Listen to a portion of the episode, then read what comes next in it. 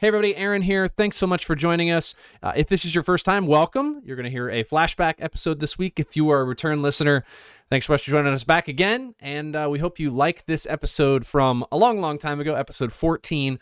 We talk a little bit about a Telltale game as well as a couple TV shows that we're really excited about. Anyways, the reason we're doing a flashback is because we're getting prepped for our Game of the Year edition podcast, which at this point is coming out on January 26th, so keep an eye out for that. We'll be talking about all of our favorite games from the year. Guaranteed Elden Ring will not be number one, but we'll see. If you want to know more about what we do, you can follow us at facebook.com/thehorizonfb, or you can come hang out in our Discord channel, or you can check out our website at wearethehorizon.com. We have a bunch of original content for you to browse through there, including our multi-arc Starfinder adventure, The Discordant Signal, which the most recent episode, episode 40, is also being published tonight. Additionally, everything we talk about is always pushed into our cast notes, which you will be able to find. So again, this is episode 14. We hope you enjoy it, and we will see you next time. On with the show. It was, in my opinion, probably the worst superhero movie ever. Wow.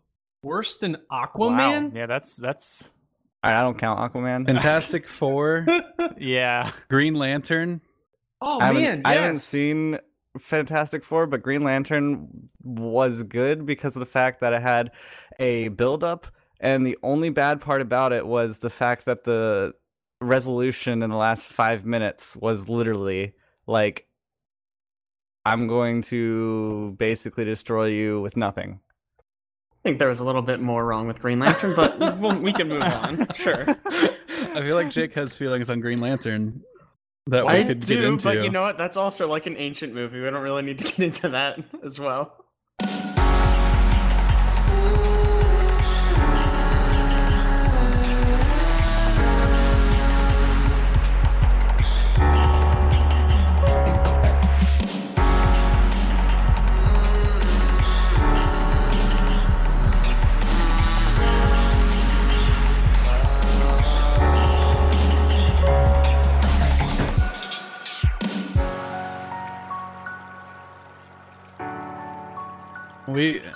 So before we started recording, we realized halfway through talking that we were basically doing podcast conversations, and we started recording.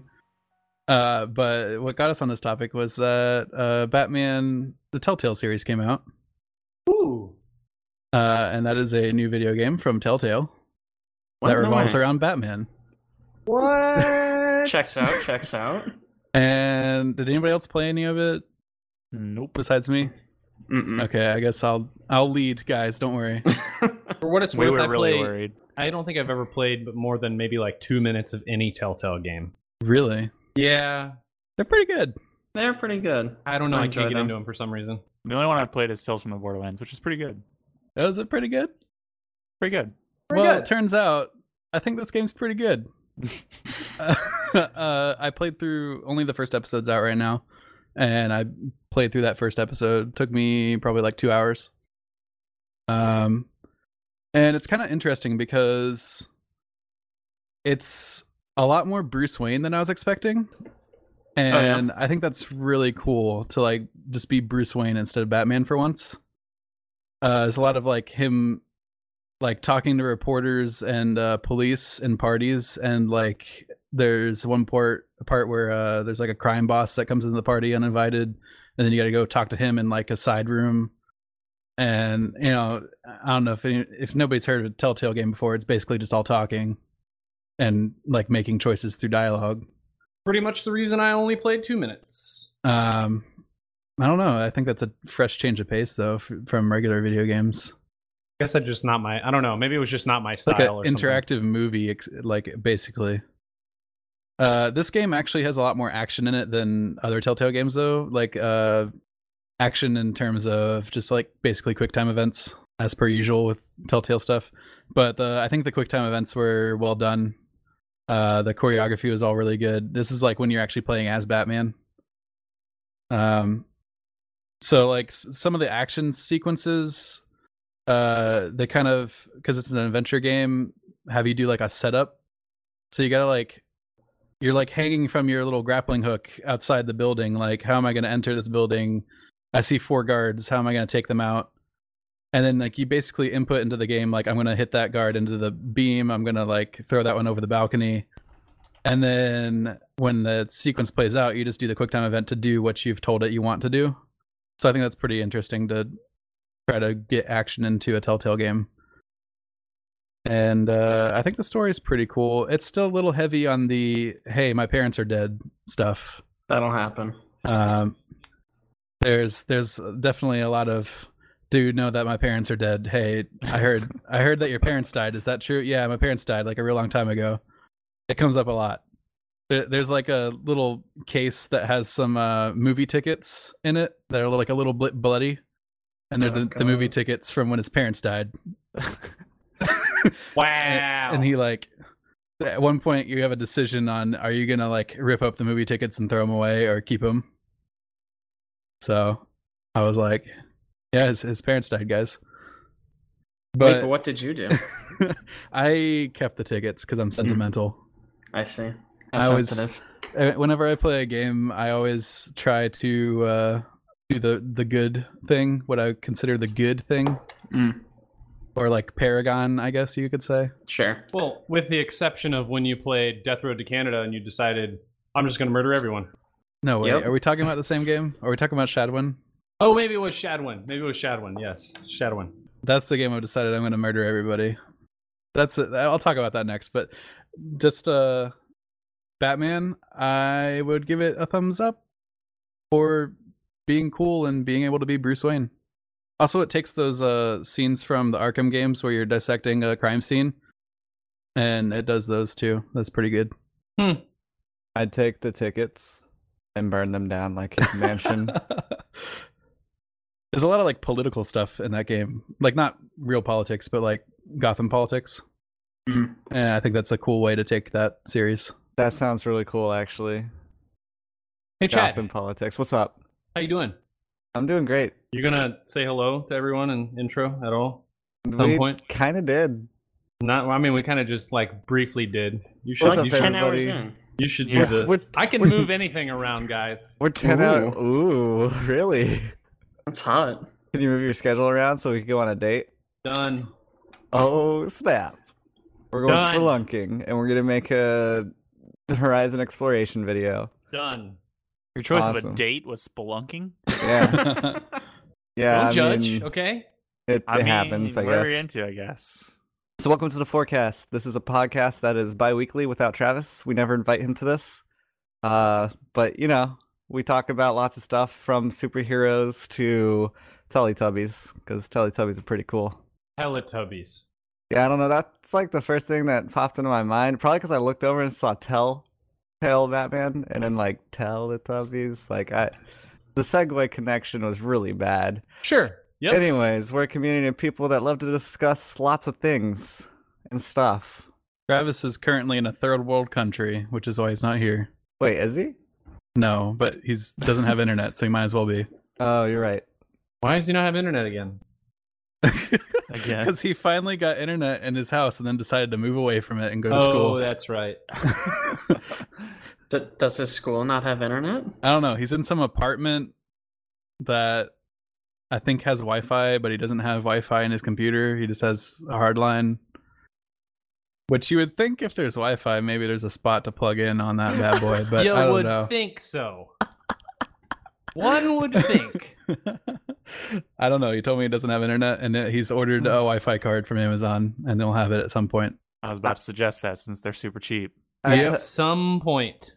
I texted him the other day about Deus Ex coming out, and I was like, hey, did you know that it's coming out like August 23rd? And he goes, what? And I was like, did you know there is a new Deus Ex coming out August 23rd?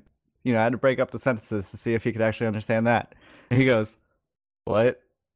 Yeah, I'm pretty sure what is like his initial response anytime you like initiate a conversation with him, no matter what the topic is. Even if he's the one starting the conversation, just look at you, what? I don't know. I mean, what were we supposed to talk about something? He's always been like that, though. I think that's funny. So I asked him, I was like, do you know what Deus Ex is? And he goes, yup. Good talk. Great conversation. Oh, man. So anyways, there's a new Deus Ex coming out. You should look for that. I love those games. The atmosphere is very cool. Never played any of them. Oh, did I ever talk about... Why are you on this podcast? Wait, you've never played any of Deus Ex games? Alex. No, I've also never played any of the Deus Ex games. I was describing it to you, Caleb. Wait, I started to play one, right, Jake? No, that was Metal Gear Solid. Oh my god. Like the same, right? Also never played any of those. No. I know. All right, Alex may be able to help me out with this, but in describing Deus Ex games, isn't it kind of like a, you'd say, steampunk kind of... Cyberpunk, there we go. Yeah. Definitely not steampunk. yeah. Cyberpunk, like, but there's also kind of like a Splinter Cell-esque to it when it comes to like the stealth parts of it.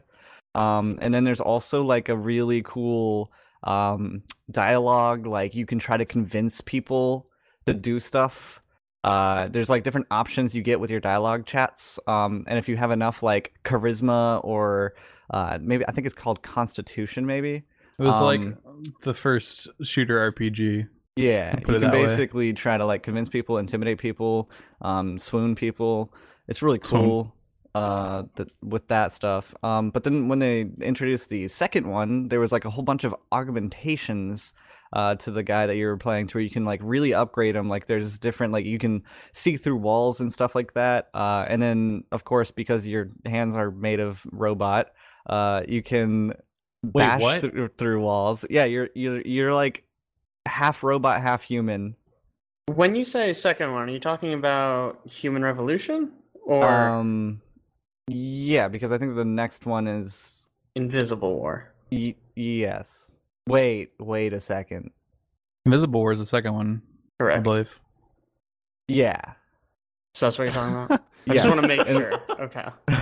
Human Revolution is the latest one that's out. There's only three right now, right? Like one is coming out now. Yeah.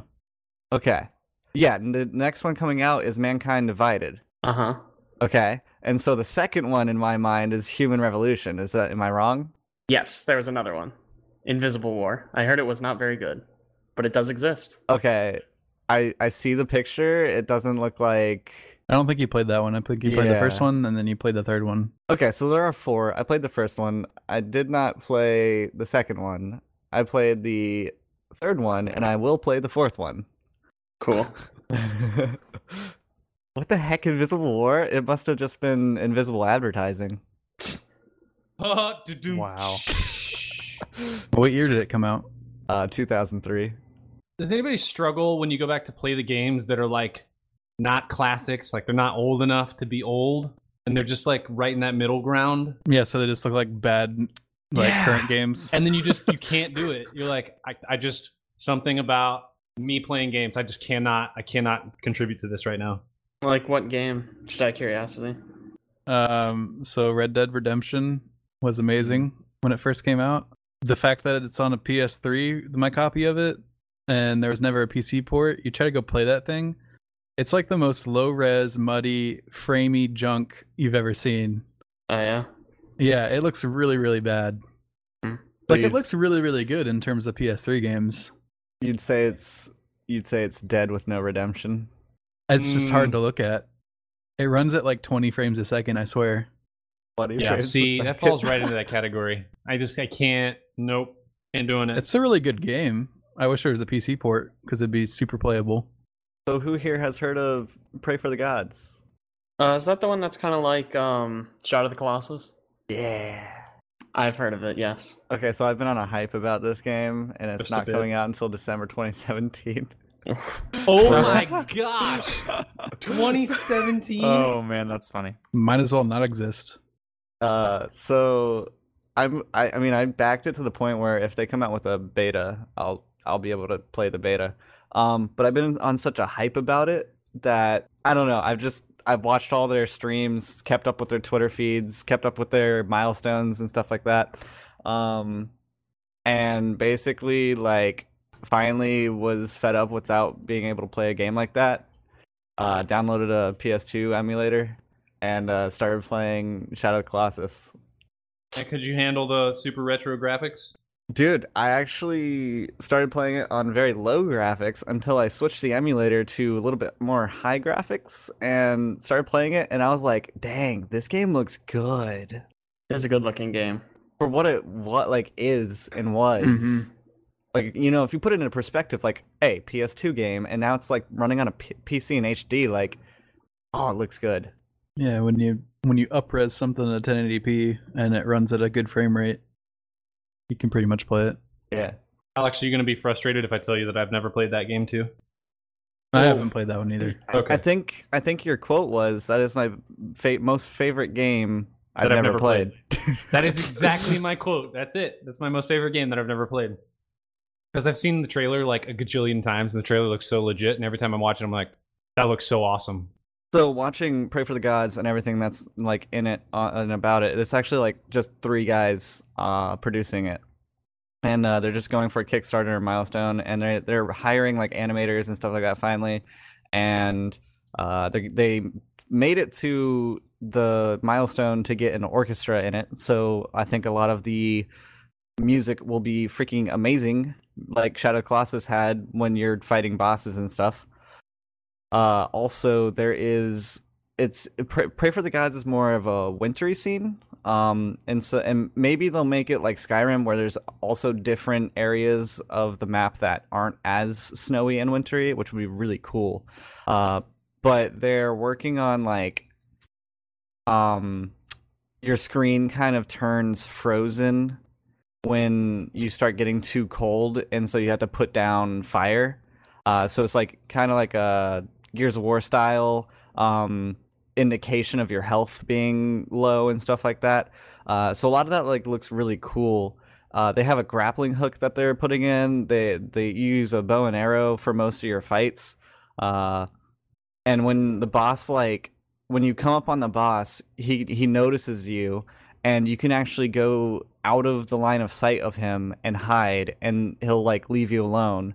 And another thing they're kind of working on, from what they said from their stream, was when you light a fire around a corner from the boss, instead of it just being like, you know, when you get too cold, you're gonna be, your aim's gonna be off and stuff like that, so you wouldn't be able to fight the boss as well if you're cold. So you have to get your heat back on. You know, you gotta turn that heat on.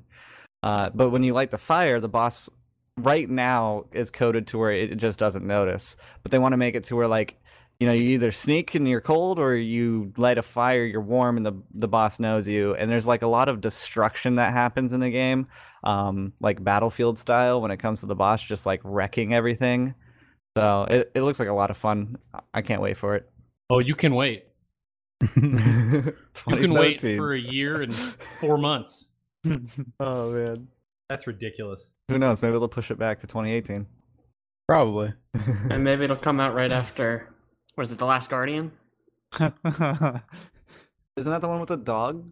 It was supposed to be a PS3 launch title by Team Ico. Yep. Oh, no. Yep. Yeah. It's still not out.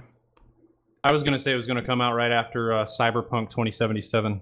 I think they just released some new photos, some screenshots from The Last Guardian. Yeah, it's supposedly coming out. I mean, it's coming out. They have a date now. It's this year. Oh, do they? Wow. So they claim. Cyberpunk 2077, I never expected anything, because they hadn't even put out Witcher 3 yet. And they put out that trailer and they said, coming when it's done. Like, literally in the trailer, they're like, when it's finished. Yep. Oh, man. And I'm sure it's going to be like the greatest game ever made when it comes out. You think greatest game ever made? The Witcher 3 is like pretty up there. And Cyberpunk 2077 is even more up my alley in terms of its look and fiction. Look and legitness. It's like, you know, cyberpunk instead of fantasy. And I'm sure it's going to have a lot of what they learned from Witcher 3 be put into it and improved upon. So pretty much best game ever made. You're calling it right now. Like, already? You're just calling it right now. I don't know. I bet it's probably going to be game of the year when it comes out. Hey, so... I wanted to highlight on, and we haven't had a chance to talk about this yet, but we definitely should.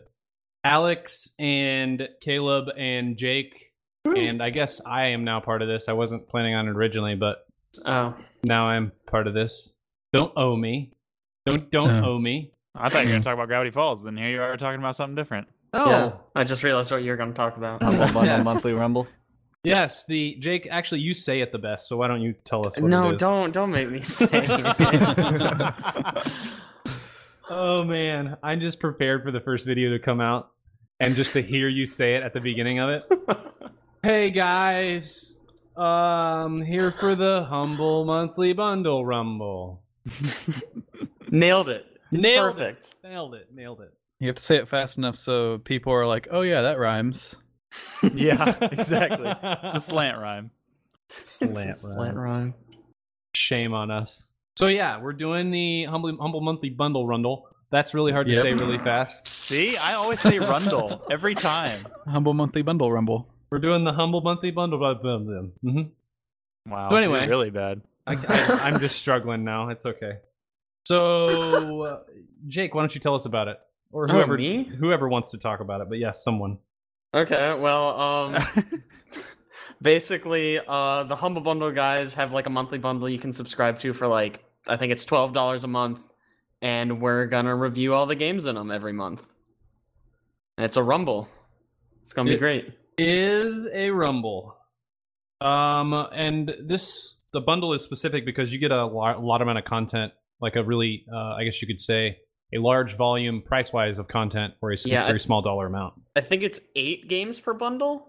Plus, you can pay ahead for next month's. 8 or 9? Yeah, because I saw some of the earlier ones are 9. Oh, okay. Games. Well, still though, yeah, it's a ton.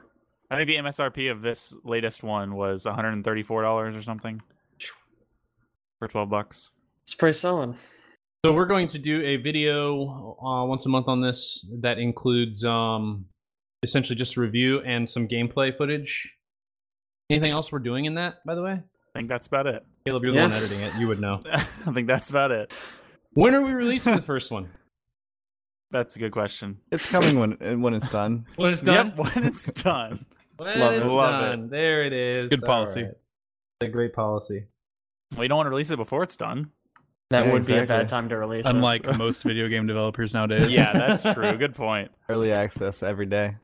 Even when they say it's finished, cough Ubisoft. Huh. Ooh. Jeez. Yeah, savage. Somebody's upset. Yeah, what if Ubisoft's watching right now? They're going to be so pissed. them and Hit Girl. They're both listening right now. Well, Hit Girl's not. We already upset her. Oh, you think she's done? She's done listening? Yeah, she heard that episode and she was like, nah, these guys. Well, either way, whenever it's done, I'm excited for the first video. We have a new bumper for it. It's some actually cool games. The bumper's good. Shut up, Chad. Even though I think we... I'm not going to ruin that, but... Yeah, even though, dude. Oh, shut your mouth.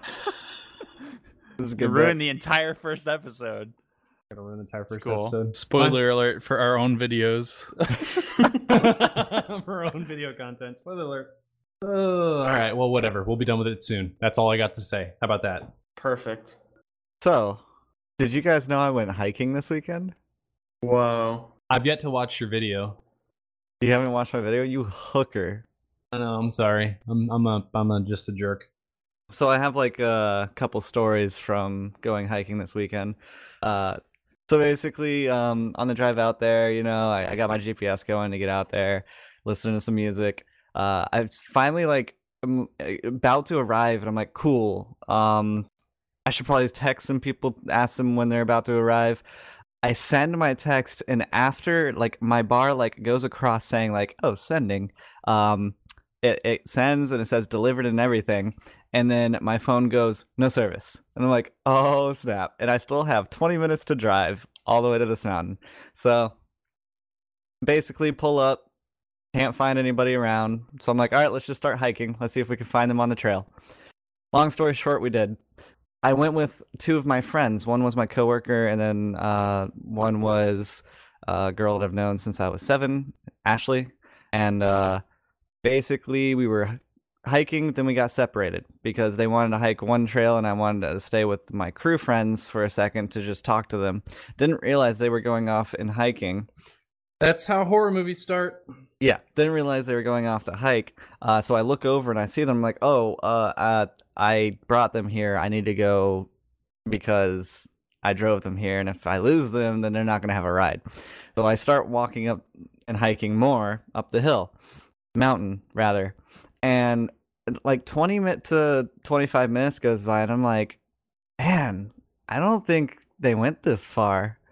Like, this is a really long trail. Like, I've been going really fast. Like, I think I'd catch up to them by now. And like on the way, like halfway through this, I asked this guy, and I'm like, hey, did a guy and a girl come through here? And I kind of described them, and the guy just looks at me and goes, oh yeah, dude. And so I kept walking on the trail. Finally got to a point where I was like, all right, this is way too far. Turned around and started coming back down. And then I walk another like 15 or so minutes, and there they are coming up after me. And I was like, I passed them? Like, how did I pass them on the trail? They showed me that they went off trail at a shortcut to go to Boulder off the trail. So that was a lot of fun. Sounds like a real good shortcut. Going up the hill. Yeah, the shortcut that basically like led away from me while I went the other direction and went up a freaking large mountain. But the good news is I'm not even that sore. Are you training up for something? No. Although Elwood wants us to walk all of the Appalachian Trail. I will quote him. Hey, we're making great time. If we make this time the whole way back, we all should backpack the Appalachian Trail. That's a good test to see if you should be doing that. Yeah. Yep. The entire hike was probably 45 minutes. Like, up and then 45 minutes back. But we should do the whole entire Appalachian Trail. Yeah, I'm pretty sure it takes months to walk it.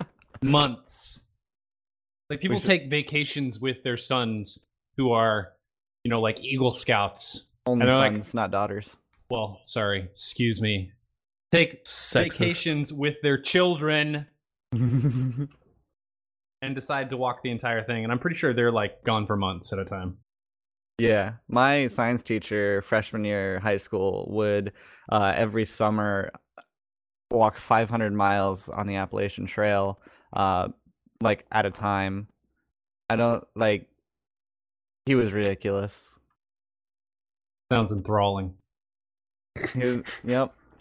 Enthralling is a great word. I wanted to jump back on one thing real quickly. We were talking about video games earlier. We did not get to talk about this, but Alex, you had mentioned that Keep Talking has recently opened up their game to workshop content. Mm-hmm. Yep. And I'm talking about Keep Talking, and I never get this name right. Keep Talking, or Everyone Explodes. Yes, nobody nailed it. Everybody. Dang, it didn't nail it. I said everyone. Explodes. Nobody? Yep. Nobody. God damn it. Whatever the heck the name is. Keep Talking game with the bombs. Yeah, there was a mod that essentially made it so that you have to drive a bus while defusing the bomb as well. So we immediately thought of Speed and Keanu Reeves, of course. Well, of course. I saw another one that was like a 23 module bomb. Yeah, because I feel like there's not even enough room for 23 modules. There's only 12 spots on that thing. Well, there's a mod for it. And I don't know, there's a whole bunch of stuff. At one point, weren't they going to do a... They have like versions of the manual. They were supposed to put out... They were supposed to just update the game and be like, all right, now you're using manual version 2 or whatever. And I don't think they ever did that. And it was going to actually change how you solve the puzzles and stuff like that. Because once you get good at solving those modules with the instructions available, it's kind of samey. After a while, you even memorize some of the... Yeah, even when we played last year in the 24-hour stream, I'm pretty sure I would give Caleb ones and he'd be like, I already know the answer to that. Yeah. Yep. But I thought at one point they had talked about doing a room scale wall. So instead of being the bomb in front of you, directly in front of you on the desk, it essentially is just little modules across the entire wall. So your room scale in VR, and you're moving around, kind of navigating to piece to diffuse it. I'd really like them to get motion controls in there so you can pick up different tools, whatever tool you need for the current diffusing module, and sort of use it. That'd be kind of cool. Guys, we sound so excited right now. Yeah, something about using tools in VR just really doesn't do it, Caleb. For me. Hey, it'd be cool. Yeah. Step your it'd game make it up, more man. Intriguing. Make it boring. Use tools every day. Fun again. No. Hey, I was going to mention, Caleb, by the way. You said you were blue screening of death the other day? Yep. I think you and I should co-author a book on atypical blue screen of death issues. How to get rid of them? Sounds like a thrilling read. No, not how to get rid of them. Just literally atypical blue screen of death issues. Oh, okay. Offer no solutions. Just basically chronicle all of these random issues that people have and put them in a book. I would totally buy this book. Why would you buy that book? Just so I can say I own it. He's going to write it and he's asking why you would buy it. That's pretty sad. I have had the weirdest issues with PC lately. Yeah. I do not understand anything. This is where this comes from. I went to Micro Center today. I think I have a problem with my motherboard. So I walk in, guy I talk to, I'm like, hey, where are your motherboards at? And he's like, oh, we don't sell those. What? And I was like, am I a Micro Center? I mean, okay, how about this? Where are your custom-built PCs at? So he points me towards the back. Oh, they're back there. I'm like, all right, thanks, guy. We don't sell motherboards. Get out. So I go pick up a motherboard, and the guys there are usually knowledgeable. No, not these guys. They're out in Kansas. That's true. Chad, you're dead to me. You're both dead to me. I have a motherboard in my hand, so I walk up, and I'm like looking at PSU cables, power supply cables. And this guy walks over, and I'm like, "Hey, look, here's what I need. I need an 8-pin or a 4+4. I just need a regular cable that runs from my power supply to my graphics card." And he's like, "Yeah, we don't sell those." Literally staring at the cables on the wall, just trying to decipher which one is which. And I'm like, "Dude, I promise you, I know you sell them. I found it online, and I should have just ordered it. So I had the 18-minute promise or whatever." I'm like, "Can you just?" Help me figure out which section I need to be looking in. And so he says, okay, so let me get this right. You're trying to run a cable from a modular power supply to your graphics card. I'm like, yeah, that's exactly what I'm doing. He's like, oh no, those are proprietary. We don't sell those. Oh my gosh. I'm like, all right, I'm done. What happens if you order it online and you have the 18-minute guarantee and they just look at the online order and it's like, wait, cable goes from modular power? We don't sell those. I don't know. I don't understand. I was so confused. How'd this person hack the website and order this? So all that to be said, I finally found both the cable and the motherboard, which Micro Center did in fact sell. And I'm expecting to replace my motherboard and solve all of my blue screen of death issues, which of course did not work. And I continued to blue screen of death over and over. So somehow deep inside of my system, I have Provoxy hidden away. You actually replaced your motherboard and it's still blue screening. Still blue screening of death. This is what I'm saying. Atypical blue screen of death issues. I'm pretty sure Caleb and I could write a fantastic book. Is this after the TPU thing? Not my RAM. I know exactly what it is. Because if I... Then fix it. I did fix it. I finally just... Well, okay, so here's the problem I ran into. And I'll try not to get too technical because this gets technical. Microsoft recently released a new update, which we're going to talk about in a second because I'm really excited about one feature that they have in it. Alex and I have already talked about this. But as a part of that update, they're requiring PCs to start using what's called the... Trusted Platform Module? Yes. Trusted Platform Module, which is essentially just things that allows you to encrypt your PC and holds crypto keys and things like that. So is it also for hacking too? Alex, kind of protect your PC? Am I wrong about that? I mean, what are you asking me? It holds crypto keys, correct? Yeah. Okay. And it's also used with things like BitLocker, that you can essentially lock down your computer. Your stuff, right? So people can't get your files. Right. Okay. So, on my PC, my trusted platform module is broken some way, and obviously has nothing to do with the motherboard. So once I disabled it in the BIOS, everything is fine. My computer's back up and running, no problems whatsoever. But with the new update, they're requiring all PCs to run the trusted platform module. So I don't know what I'm going to do. Wait. So. Are you on the anniversary update right now? I'm on the anniversary update. And you're not crashing anymore? I'm not crashing, no. I thought it's not requiring you, I thought. It hasn't done anything to me yet. Maybe it's over a period of time or something, but I disabled it and the PC boots up like it's brand spanking new. Okay. So, who knows? Well, there's that. Here's the exciting thing about the Microsoft update for you nerds out there. As a part of the anniversary edition, they have included a...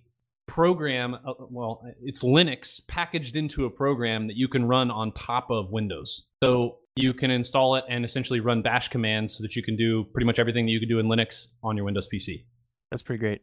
Yeah. Actually. It's actually ridiculous. And it takes nothing to enable. It's free. It's just a quick download and you're up and running. It's actually ridiculous how they're doing this. Because they actually basically coded support for Linux stuff into Windows. Because it's not running in a VM. It's not being emulated or anything. It's just literally a root system for an install of Ubuntu that runs in a package on Windows. That's pretty sick. So now, super nerds like Caleb. Whoa. You can run bash commands straight from a command prompt. It's insane. Correct. Speaking of Linux, in Mr. Robot, Tyrell uses Linux. Like, speaking stuff. Of Mr. Robot. Dude. Okay, I think we talked about it already. We talked about it last week or 2 weeks ago. Yeah, we have talked about Mr. Robot. Yeah, and I was bored a couple of weeks ago, and so after you guys talked about it, I was like, maybe I should try this out. And I watched it, and I think my favorite part of Mr. Robot, yes, it has a great story, yes, the acting's, like, superb, but, like, the camera angles that they use is just orgasmic. Wow. Like, okay. That's a word to describe. The cinematography. The cinematography is just, like, the best I have ever seen to date. They do, like, the angles they use for shots, for like the mood that the setting is just like, I pop one every time, you know what I mean? Oh my gosh. That's funny because I was just telling Aaron the other day that the beginning of season 2 is a little slow for me story-wise, but I was telling him I think the cinematography is like way better than the first season. Is it because I just got to the second, and like if that's true, I might need to go to the hospital. Oh my gosh, man. We need to find you a girlfriend.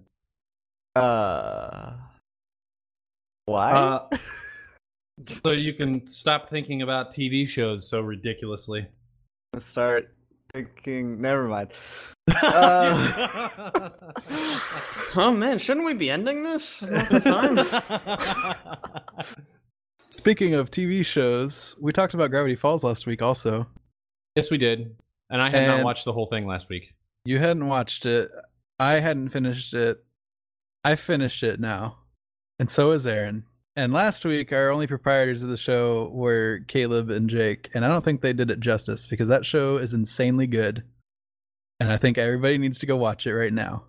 Let's turn off the forecast. I will wait. Go watch 40 episodes of a cartoon because it's amazing. I will absolutely agree with you. It like blew my mind. On Saturday, Janae's family was here, and her little brother and sister were up, and we're sitting around doing nothing. I was like, hey, guys, want to watch some TV? And they're like, yeah, what do you want to watch? I was like, let's put on some Gravity Falls. And I kid you not, both of them, one who's a teenager and one who's 11, 10, goes, dude, that's like a Disney show. That's for kids. Savage. Yeah, savage. That's the first thing I thought. That's pretty funny. Yeah, I was really upset at that moment. But I forced them to watch an episode.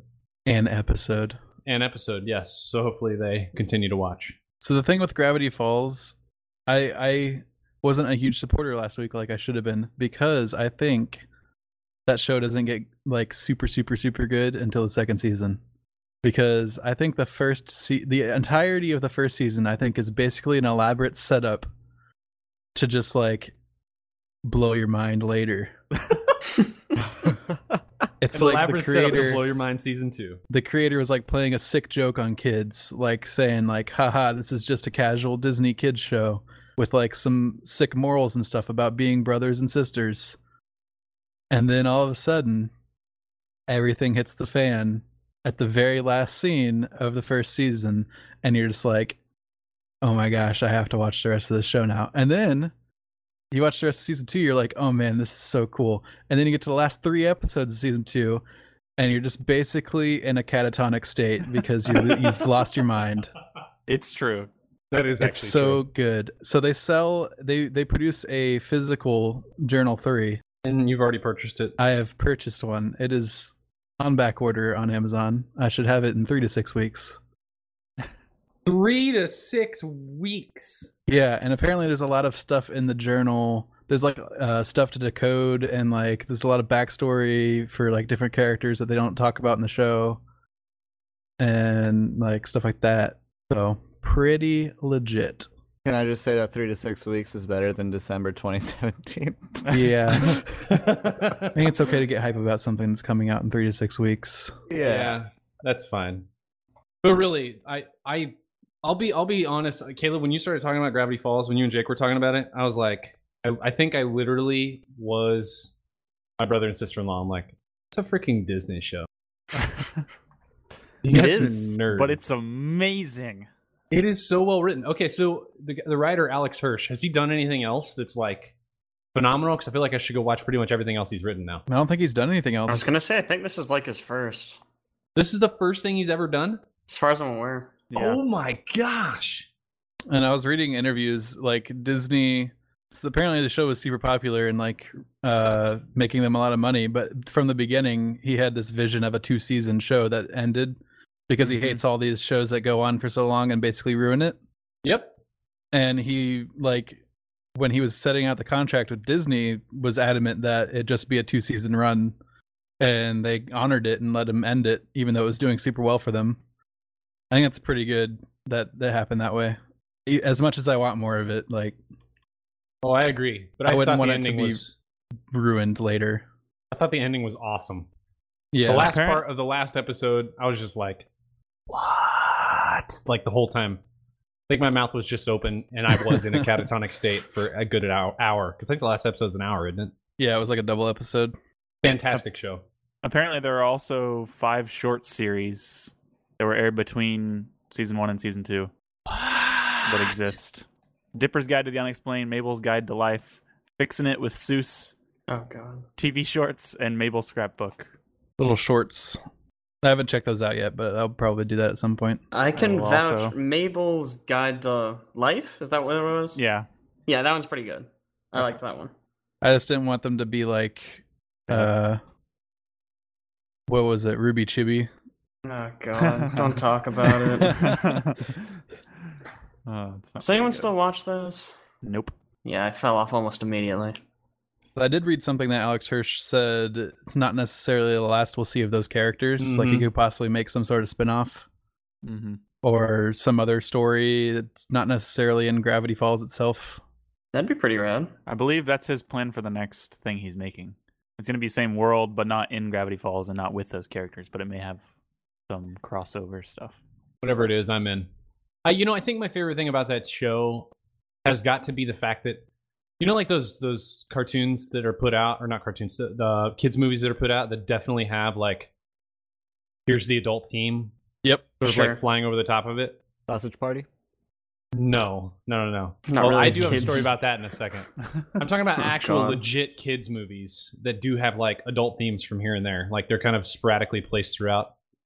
I felt like in this, there was a definite... it was way more intertwined. But I never really felt like they were, okay, here's the kids section, and here's an adult joke. Like, the whole thing was both really good for, I think, kids, a great Disney Channel show, but at the same time, there were, like, definitely things they talked about that I was like, okay, there is no way that someone in middle school or high school is going to catch what they just said. There's no way. Because that was so well done. And, I mean, just, like, super subtle pieces that they would kind of push in here and there, and it may have even been an underlying theme for the episode, but it was just super well done. That's what I love the most about the show. What I love the most are the last 3 episodes. Yes, I know. You've mentioned that several times. I know. You mentioned it several times. The weirdness bubbles were too great. One of my favorite parts. When they were real people for a minute. Yeah. Oh, yeah. Good. All right, well, we'll have to look. I'm excited to see whatever else he's going to do, because it's, I mean, super, super great. That's been the second sort of like this falls in a kids category show that I've watched recently. Even though I don't feel like Stranger Things on Netflix should be in the kids section, it is. Should not.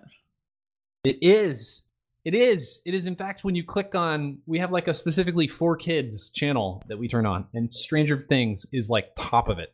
I feel like that's some sort of joke or a mistake somewhere. Yeah, I don't know. It's got to be a mistake. I feel like. I mean, I haven't checked since I watched it because, of course, I binge watched it. I watched one episode one night and then took the day off work and watched all the other episodes the second day. Wow. Yeah. Binge watch. Must be nice. Work from home. Decide I'm just going to watch Stranger Things all day instead. Just shut up. Nice. Don't worry. I emailed an out of office. It's okay. Wow. Out of office. I got some really important business to attend to. Hey, it was super important business. Do you know how many people do that for new game releases? Oh, yeah. I mean, it's just nuts. Like, I want somebody to do a study on AAA game title releases and the day of work the next day for, like, some big company. I mean, in Japan, I think they usually just give people off when, like, a new Monster Hunter comes out. What? Because I think they know so many people are going to call them sick anyways. Are you kidding me? I think so. Yeah, I could see that happening. That might not be true. But I believe I've heard that before. That seems plausible. Yeah, those games are kind of a big deal. I bet that data would be like really interesting to look at because it'd just be like this specific age bracket. All of a sudden, there's just a bunch of people not at work, right? Yeah, on these days. But then like 60-year-olds are all still there. Like they didn't get affected by the quote unquote sickness, right? Like, well, I do think that. I feel like there would be a super category for that, you know, for like millennials essentially. But then like one thing, you know, we were watching this weekend was Dota TI, and we were watching it, and one of the things popped up is they were interviewing people, and all of a sudden here up rolls this, how old was he? Like 58, 56? I think he said he was 57 or something. Okay. He was somewhere in there. Hey, I was pretty close, 58 and 56. You know, he rolls in and they were like, how long you been playing Dota 2? He's like, oh, I think I started 2.5 years ago. I'm like, what? Yeah. A 56-year-old plays MOBA? That's amazing. I think he said it was to connect with somebody young. Yeah, I think it's his niece or something. Oh, stepdaughter maybe. But that was like their bonding time. Yep, and now he plays it all the time. Pretty cool. Which makes me think that when everyone retires from our generation that... I think I talked about an article about this by one point that instead of having nursing homes, it's just going to be giant LAN parties. Oh my god! They're just going to have Ethernet wired houses and computers everywhere. Dude, that'd be so badass though. I want to be old now. I just heard my brother say I want to be old now when majority of the time he goes, oh, I'm getting so old. I feel like I'm getting super old. I mean, yeah, you're already pretty old. You're like, what, 87? Yeah, pretty much. Man, your voice doesn't sound 87. I take good care of my vocal cords. Usually older people have like shaky voices, like, oh, get off my lawn. Wow. That was amazing. Like the mayor of Gravity Falls. What's his name? It's something ridiculous, like McStuffle Bottoms or something. Honestly, close, I don't remember. I don't know. Hey, Aaron, speaking of ridiculous... Yes. The Fufflefumpter. Aren't we also... Oh, you said ridiculous. Yeah, he did say ridiculous. Aren't we also starting another series? Oh, we are. Yeah, Ridiculousness of the Week. Just a, like, simple one thing that happened during the week that was absolutely ridiculous. The reason that we started doing Ridiculousness Week, or we're going to start doing it, was because Caleb recently had an experience with Binding of Isaac. That should have been the end-all, be-all for Binding of Isaac, and yet somehow he continues to play. It's not my fault. It's awesome, dude. And I don't have all of the 267 achievements. 276, sorry. Well, you may not have had all the achievements, but you had all the items. I did. I did have all the items. Anyway, yes, we're going to be doing I'm super excited about it. It's kind of cool. Just kind of ridiculous things that have happened. It may be short. I think Caleb's video is 10 minutes. Chad's got a video of Brawlhalla will be releasing soon. It's only like 30 seconds. So it just kind of depends on what it is, but hoping to do kind of ridiculous things every week. To jump back real quick, I was talking about AAA titles a minute ago and people taking off work. I know that some of you are playing No Man's Sky. Indeed. Is it just you and Alex or Jake, Caleb, are you guys playing at all? Nope. Okay. Yes, it's just me and Alex so far. I think that's probably all it's gonna be. Yeah, just me and Alex. Nobody else in the world. First impressions on that game? It's interesting. Is it underwhelming? I don't know if I like it yet. It is definitely vast, and you get a sense of wonder playing it. But it's basically a survival game with crafting. So my impression of it was basically when I heard about the release of No Man's Sky, I watched it and was like, oh, this looks like a really cool space exploration game. Then the next thing they kind of stated was that there was going to be online multiplayer. They never described it until one time that they actually told us that the world or the galaxies were going to be so large that you wouldn't be able to find your friends.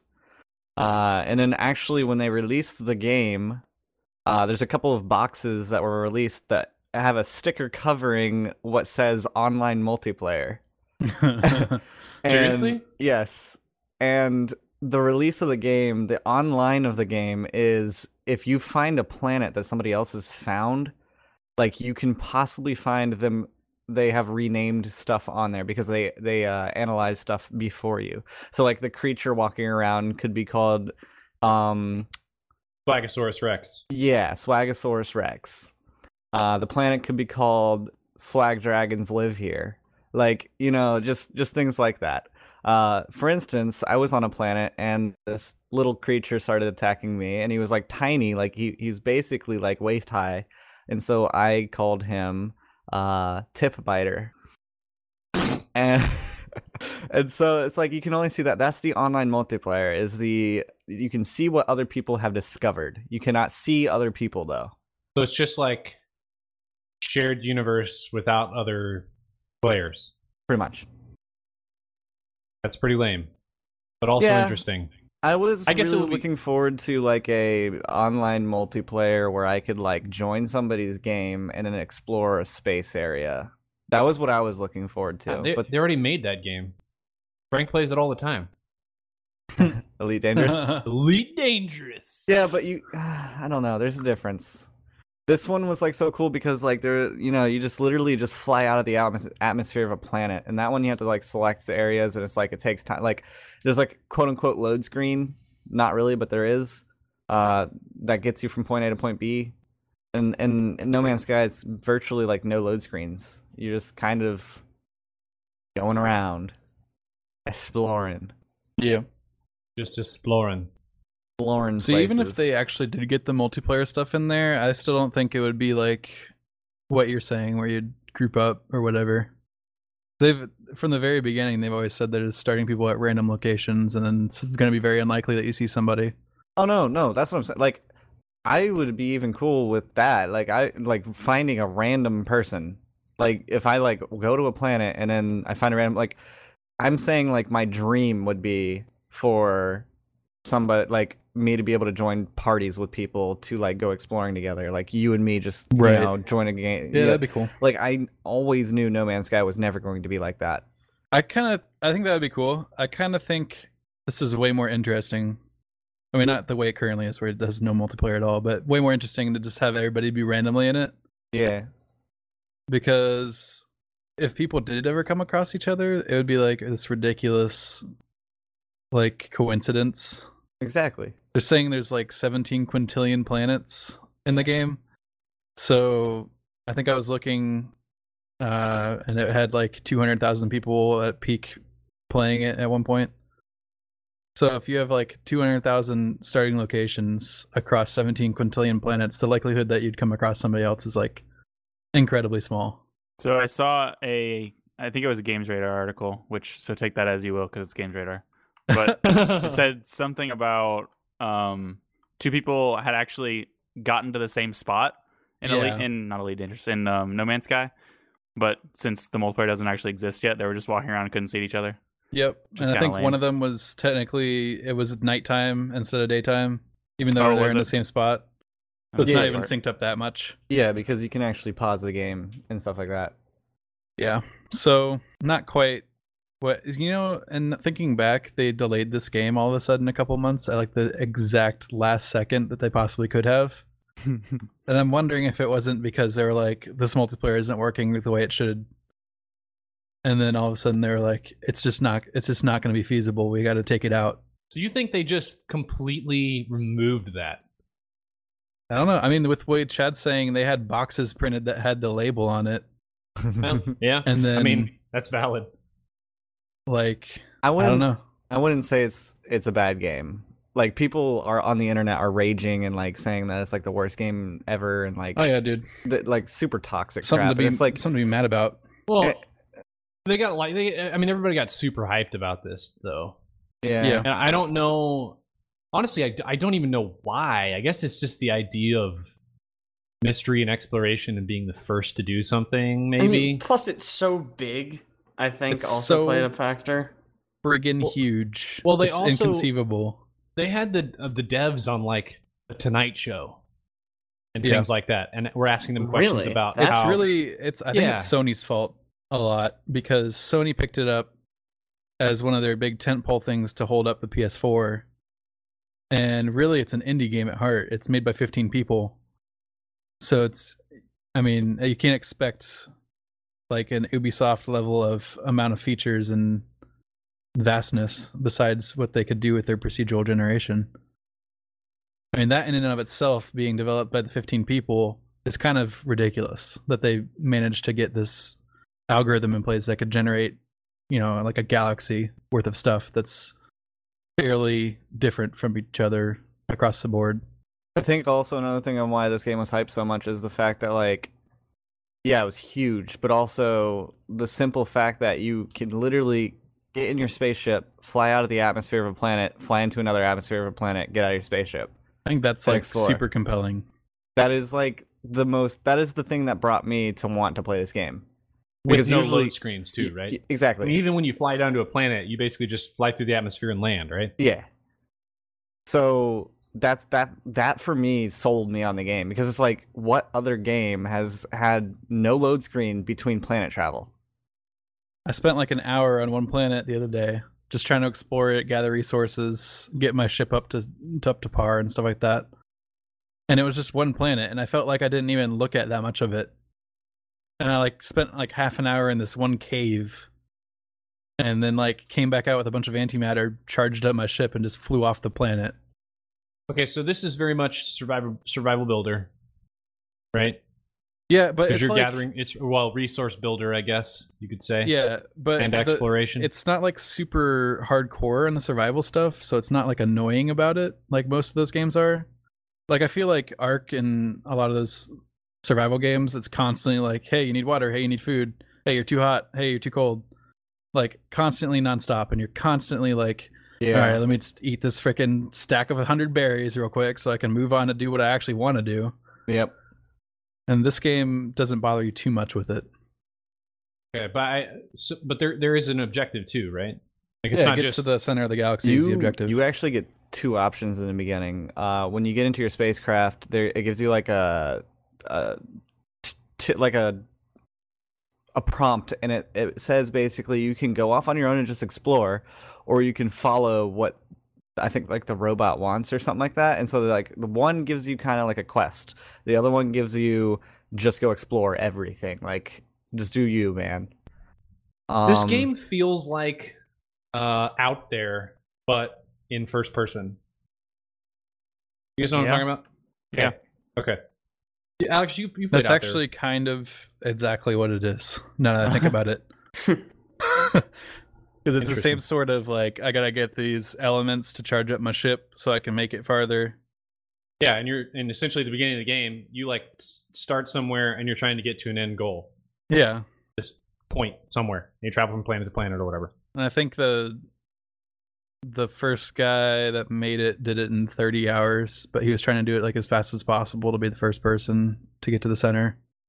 Now, I'm assuming like there are encounters too. It's not just literally fly from planet to planet, gather resources. Do you like meet alien races? Did you get to do anything other than just kind of run around? So there's this whole system of like learning languages. It's like you come across aliens and they try to talk to you, and it's just a bunch of gobbledygook. But you'll find like artifacts and stuff like that will teach you certain words. And then like over time, you're talking to the alien again, and you'll notice like, oh, that word I know. Huh. And then that's literally Out There. Yeah. Later, yeah. like later in the game, I guess it comes into like puzzly stuff where if you break into a facility or something, you'll know from the language that it's talking about visuals and not like something else. So then, you know, you got to like disable the cameras to like be okay in the facility. Because there's also like space stations and little outposts and stuff like that you find. I was not at all interested in this game, and now I am a lot. Because it's so like, much out like out there. Yeah, because you love that game. I do. Yeah, it's interesting. I'm going to play more of it. So they're going to continually update it. And one of the things that I think is pretty cool from an update that I'm reading right now is that they're actually going to add a lot more space combat, bounty missions and such. So that seems pretty cool. Also, from what I also got told, there's going to be base building, they're adding that, which could be really cool.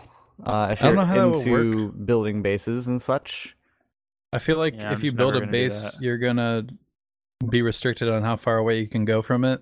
Yeah, that's my only question with the game so far. I haven't played that much. I've probably played for like 2, maybe 3 hours, maybe like between those 2.5, you know, somewhere around there. And so I still haven't figured out how to figure out what planet I'm leaving and what planet I'm going back to and stuff like that.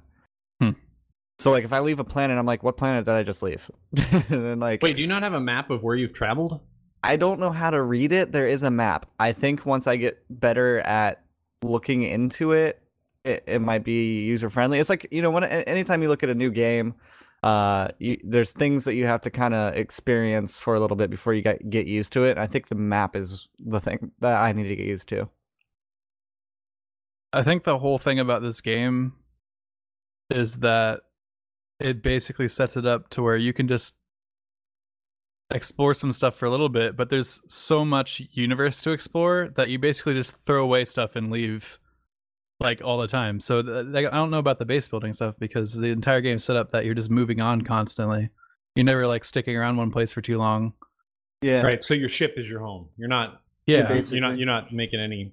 You're not building anything on planets. They're also making bigger ships too. So I bet you there's going to be like, you know, the Enterprise. I hope there's the Enterprise. See, let me back up. The reason I did not get this game is I felt like it was overhyped. I felt like I was going to be disappointed, and I didn't want to be disappointed, so I was just going to wait on people to play it and kind of get their reaction and gauge whether or not it was worth getting. I got the game because of that. Okay. I got the game because I wanted to be part of the zeitgeist. I wanted to know for myself why it was so super hyped and why people were upset. Before it even came out, I knew people were going to be upset. Yeah, I mean, pretty much anything that's overly hyped, people get upset about when it's not good. Well, even if it is good, it never will meet your expectations if it's overhyped. Right. Another like reason I kind of got this game is because I've been running into lately being bored with games. Like the PvP of Brawlhalla is like I can hop onto it, but then it's just like so repetitive. And then Rocket League is like really fun, but once again repetitive. And then I got this game because it's like I could just pop it open, explore a little bit, maybe for even like a half an hour, and then turn it off, and then go do something else. Yeah, or I can open it up, play it for a couple hours, and then go do something else. Like I just do that with Binding of Isaac though. Yep. I'm glued to that game at this point. Oh man. Jake, were you gonna say something? No, I just thought it was funny that you guys are so obsessed with Binding of Isaac. It's been good. Caleb's been playing it for literally years. I know. I actually have. I know. Pretty good at that game. It's absurd. Yeah, I think he's pretty good. It's more like the Binding of Caleb. I don't get it. I don't either. I just kind of said it. I feel like that happens a lot. It does. It like stuff comes out my mouth, and then I'm just like, that makes no sense. But let me like laugh at it to make like laugh it awkwardly. Does make sense. Make it sound okay. And then it doesn't work at all. Nope. Well, that's all we got. Right? Cool. Cut it there. That's perfect. Love it.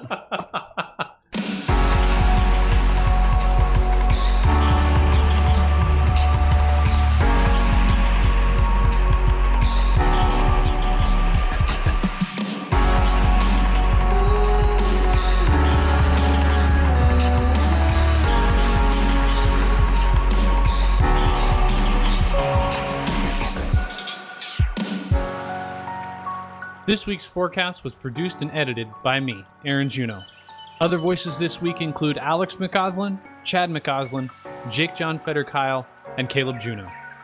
This week's music was again produced by Andrew Reel, or as some know him, Midia. You can check him out at soundcloud.com/MidiaOfficial or on Spotify. This week's Forecast was brought to you by Reclaim Industriel, a small but amazing shop of makers, designers, and fabricators based out of Bluemont, Virginia. You can check them out at www.reclaimindustrial.com or on Instagram. You can check out our website at www.wearethehorizon.com for two new upcoming series, the Humble Monthly Bundle Rumble and Ridiculousness of the Week. Until next time, this has been The Forecast.